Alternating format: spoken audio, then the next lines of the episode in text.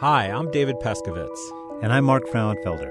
And you're listening to For Future Reference, a podcast from the Institute for the Future. In every episode of For Future Reference, we talk with scientists and engineers whose forward thinking research has the potential to transform our lives over the coming decade.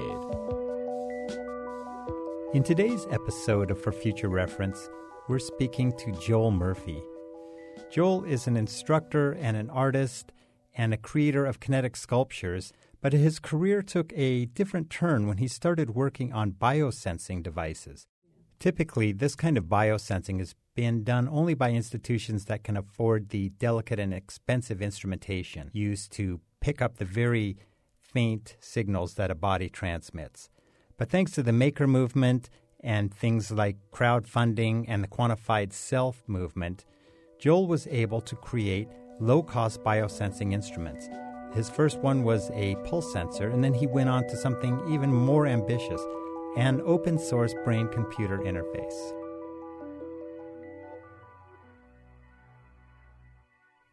Uh, what I want you to do is just tell us your full name and what it is that you do.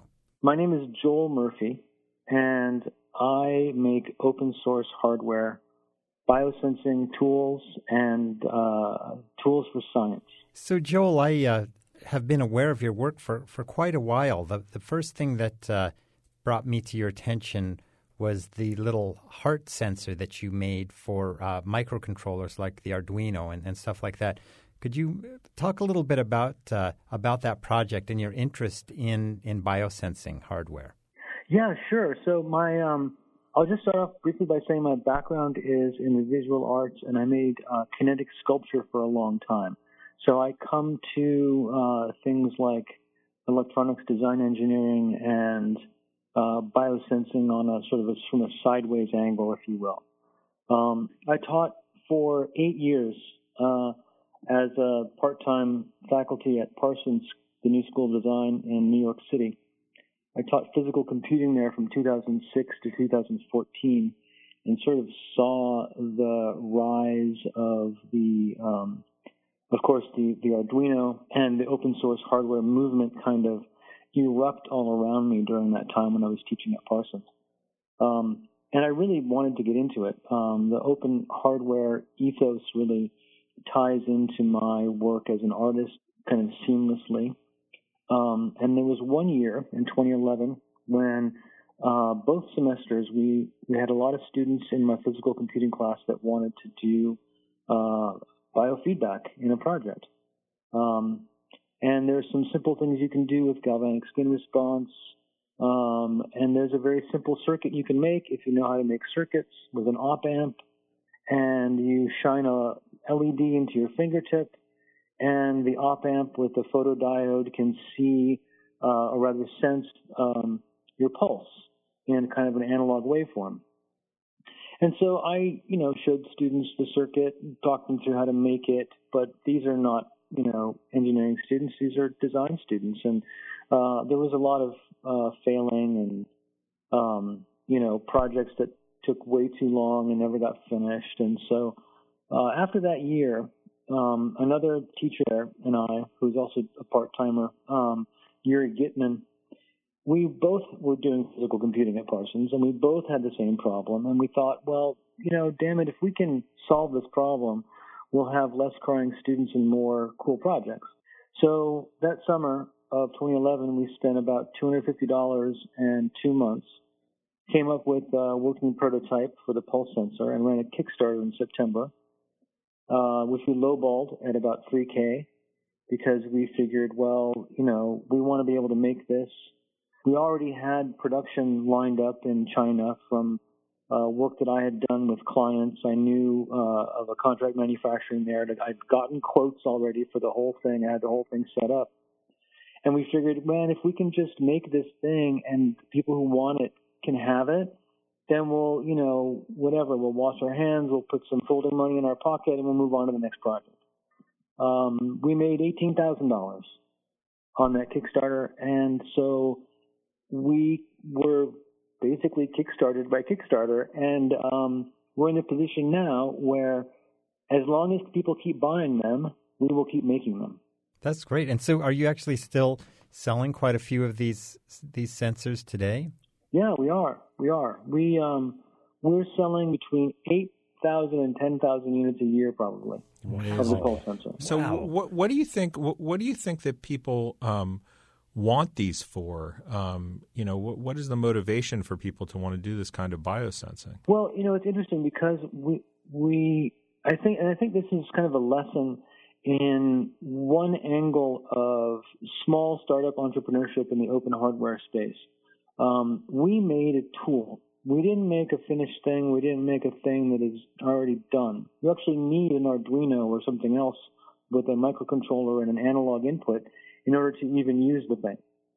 So we're not, we're, we're definitely, you know, trying to target people who are developers, people who are, um, you know, after something.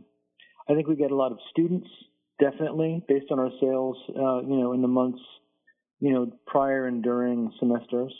A lot of classes buy our, our tool. Um, uh, I know of a, a, handful of projects uh, that have happened in Burning Man that have been based around the pulse sensor. Um, uh, there's, you know, of course, there's a there's a guy who made a dress for his girlfriend covered in LEDs and it blinks to a heartbeat. This kind of thing. Uh, but then there's also a lot of students who are studying biomedical engineering that are picking it up because it's a really low cost tool that they can use to do a project with in their classes um, uh, or something like this, you know. How, how, much does it cost? The kit is uh, $25 and it comes with a costume jewelry ear clip so that you can very easily hot glue it to that and clip it on your earlobe which is a classic place for getting um, this type of signal. Uh, and there's also uh, a Velcro strap and a Velcro dot to to put it on your fingertip.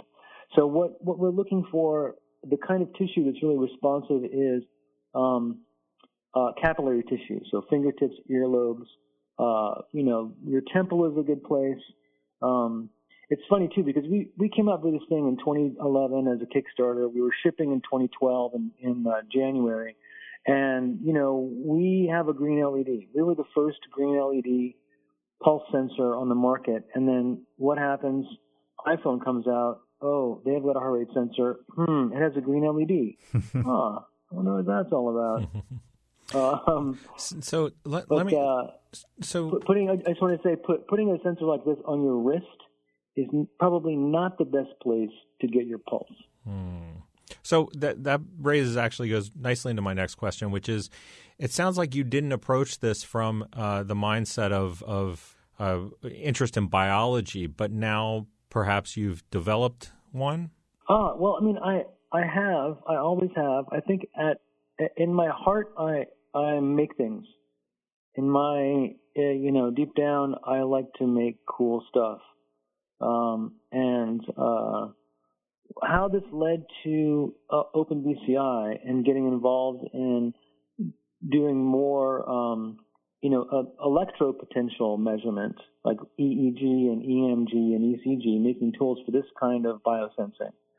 Um, it, it happened because I was basically cold called by an engineer who works for a company in New Hampshire called Creare they are very well greased to get government contracts. That's what they do basically. They're a design services or eh, sorry, engineering services company, and they um, they uh, get contracts with Department of Defense and uh, Navy and Army and all these. Know, trying to help make better tools for, you know, for example, protecting the hearing of someone who directs traffic on an aircraft carrier. And this engineer saw a call. It was a DARPA funded call and was part of the Obama Brain Initiative back in 2012, the end of 2012. And for some reason, the program director for the DARPA solicitation said that it had to be a low cost, high quality EEG system for non traditional users. And it was stipulated that it had to be open source. The idea was that if if we have tools that are powerful, that are affordable, that you know many, many, many people could purchase, you could crowdsource innovation in neuroscience. You could have people in their garage maybe asking questions that scientists wouldn't ask. So he actually happened to have a pulse sensor.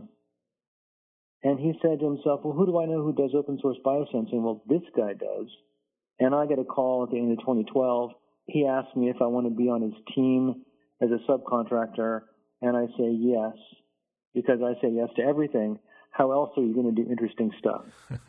so, um, can you talk a little bit about what what what the um, Open BCI is, and and for the for for listeners who may not know, BCI is brain computer interface. Um, you know, bridging the gap between our minds and our machines, essentially. Yes, that's right. Open BCI stands for Open Brain Computer Interface, and uh, we are an open source hardware company, and we make uh, biosensing tools for measuring uh, electropotentials, bioelectrical potentials. So this is EEG, measuring brain waves through the scalp, but also uh, ECG, measuring heart rate, um, and also EMG, which is electromyography, where you can measure your the the electrical s- signals that your muscles uh, put out when they're contracting. Uh, you can measure all of these signals with our tool. In, in, this case, you know, as I described the pulse sensor earlier as as really a, a tool that's specifically available to do almost anything with, the OpenBCI platform is a little bit more of a finished thing. It's a very specific design. Uh, there's, I'm sure there's a bunch of, you know, platforms that are open uh, hardware out there like this. Um, but we are definitely geared towards biosensing. Now, that's not to say that you couldn't use OpenBCI to measure, you know, any teeny tiny uh, voltage potential on anything, for example. Um, but we're specifically uh, gearing towards EEG uh, as and such. And uh, most of our clients, most of the people who buy our product, um, are already in this space. So we're selling to people who are neuroscience grad students or or whole classes, um, or uh, computer science people, people into big data, uh, people who are trying to work on machine learning projects. Um, and also people who are neurofeedback enthusiasts. Because uh, you know we're selling an, an, affordable, powerful tool that people can use to do brain training or uh, you know neurofeedback for health and wellness or therapy or whatever it is. What are some of the other applications of this? I mean, I remember reading about. Um, uh, de- uh, uh, prosthetic devices, um, artificial arms that could be controlled via, um, I guess it's EMG, the the muscle signals, um, and of course, we've also all seen the the cat the robotic cat ears that you can buy that that you know that, yeah. that wiggle. I mean, what are, what are some of the applications that you've been seeing um, uh, with your tool? No one has co- yet come to the point. We haven't come to the point where someone's actually creating a product out of OpenBCI yet. Um, most of what we see are uh, people doing research on on what, um, and everything from research that is designed to be assistive uh, you know, for example, there are folks who are unfortunately locked in with maybe Lou Gehrig's disease or um, or uh, MS or something like this. As the disease progresses, people deteriorate and they're not able to, you know, move their eyes or blink their eyes in order to communicate. And so, um, BCI is sort of the next step of uh, trying to, you know, uh, give the person their whole their whole self that's locked in a, a route out to communicate. Um, and so we have people working using our technology to essentially say, yes, you can make a device that helps someone communicate. Um, uh, we have a couple of people that are working on uh, building interfaces for specific individuals with our tech on this route. Um, and then, uh, you know, we have we participate in a lot of hackathons that are, you know, put on by organizations or schools and you know folks are doing things like uh, concentration games to play uh, you know uh, tilt tilting marble mazes you know things like this um, so so it kind of it kind of runs the gamut between like really serious research and then research that's pretty serious in terms of the math involved in trying to you know understand what's relevant in the signal and pulling that out as a meaningful thing, but then use it to play a game or to, you know, do something a bit more creative with. and then also recently, I think somebody somebody uh, put OpenBCI on an alpaca. uh, and, and, then the most recent thing that I've seen on Twitter that is the the thing that's sort of uh, a standout is somebody made a remote controlled vibrator uh, with with OpenBCI. You had to concentrate in order for the vibration to to start up. That's amazing, Joel. Just to give listeners an idea of, of what uh, the OpenBCI device that you make looks like, kind of describe it and like wh- where it goes and how you actually control it, um, the, the training process that's involved. Yeah, sure. So OpenBCI is a small circuit board. It's about uh, two and a half inches across, shaped like an octagon. Um, and it has input pins on one side, and it's a radio control device. So we have a, a dongle that you can plug into a USB port that you communicate to. We try to keep the device wireless for for you know for two reasons. One for safety because we don't want people to plug themselves into the mains, mm-hmm. and also um, anything you plug into a computer or even something that's powered by the wall or whatever, there's always going to be power line noise, and the signal we're trying to read is is really tiny. So any any way you can reduce noise is the way to go. Um, we also have uh, a product that's called the Ultra Cortex, which is a uh, 3D printed uh, electrode headset, and the OpenBCI board fits right into this on the back. So we can we can create a standalone device that you can then put on your head. The Electra the the Ultra Cortex is kind of shaped like a plastic mesh with nodes that um, uh, interface with your scalp through your hair or on your bare scalp and your forehead. And so you would uh, you would size the Ultra Cortex to fit your head, and then you can put it on. And we we have software that runs on a computer that interfaces with the OpenBCI system. And then we're also software agnostic. So we already had drivers built for us to plug into um, uh, some pretty impressive uh, software that does, if you will, like interpretation of the EEG signal. Um, OpenVibe is one where you can build your own classifiers, which is what we're, uh, the algorithms are called that uh, you know, tease out the meaningful information from EEG.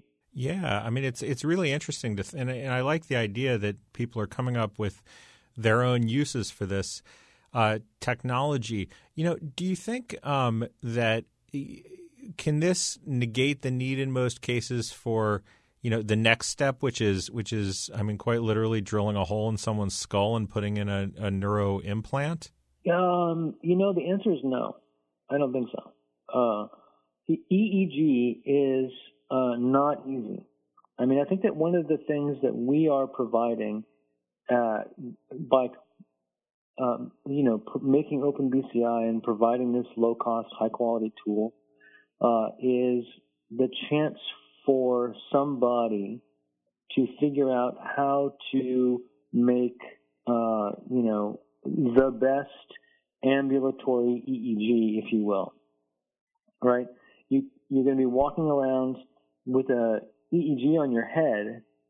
Um, the noise that you're creating, literally just by moving and walking around, is in the same frequency domain that you're looking at to find EEG signals.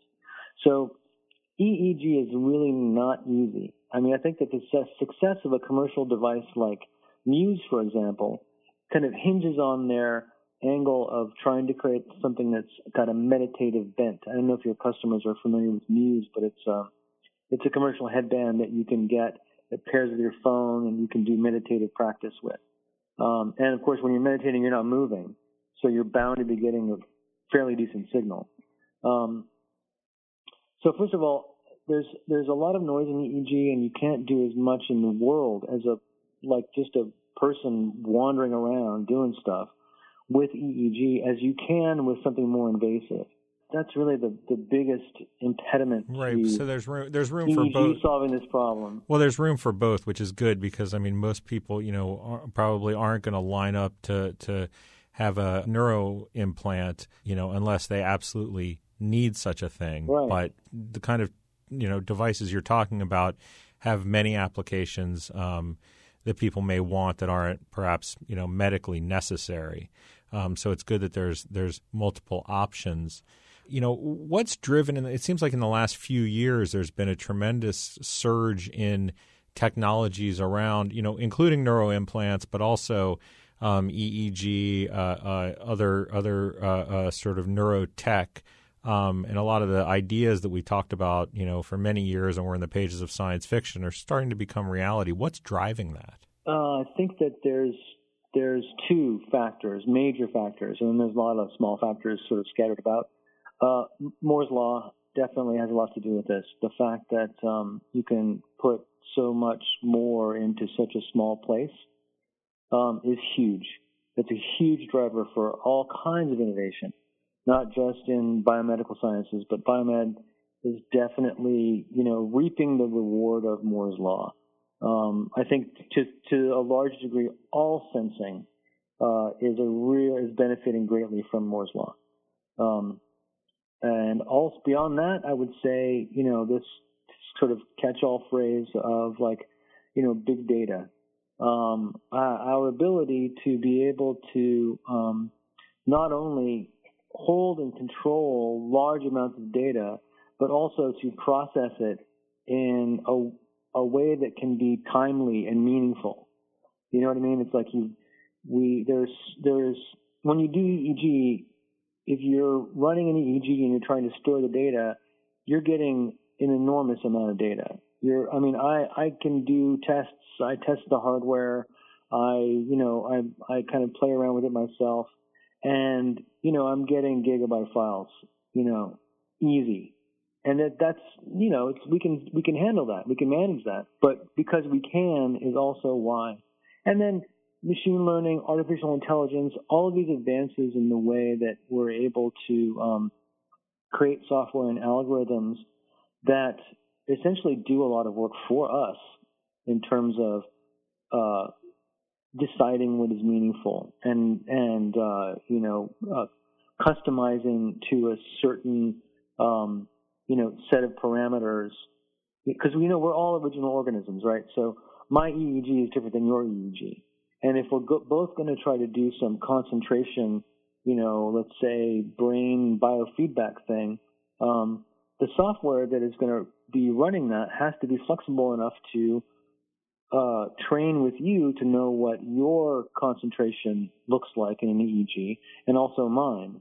You, you, you know, if you you can't just have one piece of software that gets made for one person and built from the ground up again um, for another person. So that's I think that's those are the really the two major factors that are making this all possible.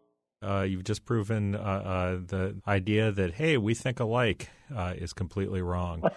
Thank you so much. This has been this has been great. You're so welcome. My God, it's fun. It's totally fun. I'm psyched to be a part of your uh, podcast. Thanks so much, Joel. This has been great to hear what you've been up to, and uh, you've had a very interesting trajectory in your life. So I'm excited to see see where that trajectory leads. I'll totally keep you updated on all my exploits. Please do. Thanks so much, Joel. Hope to see you at a Maker Faire soon. Okay, great. See you. Thanks, Mark. Thanks, David.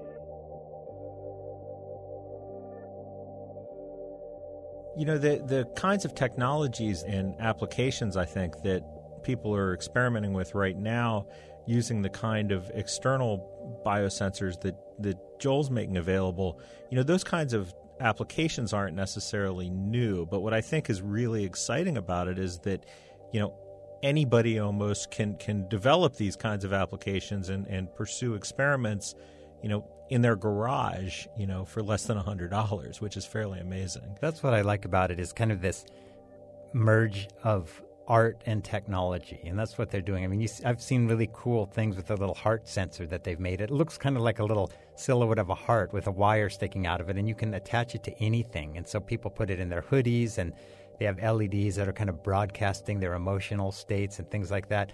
So just the the way this opens up op- opportunities for experimentation kind of reminds me of the early computer revolution, where once computers got cheap enough to get into the hands of people who were creative and artistic, you saw this whole new way of using technology that surprised the uh, developers of that technology. Absolutely, and I and I think that um, you know besides these sort of fun and artistic pursuits using this technology, there are real applications around prosthetics and and people who are locked in um, and making interfaces that that may not be quite as good or quite as high resolution as m- medical device companies um, can offer. They're they're still very powerful, and they're better than having nothing. Um, and you know, as William Gibson said, the street finds its own uses for things. I think it'll be really interesting when these technologies get into the hands of people who really need them the most, but historically have been unable to afford them.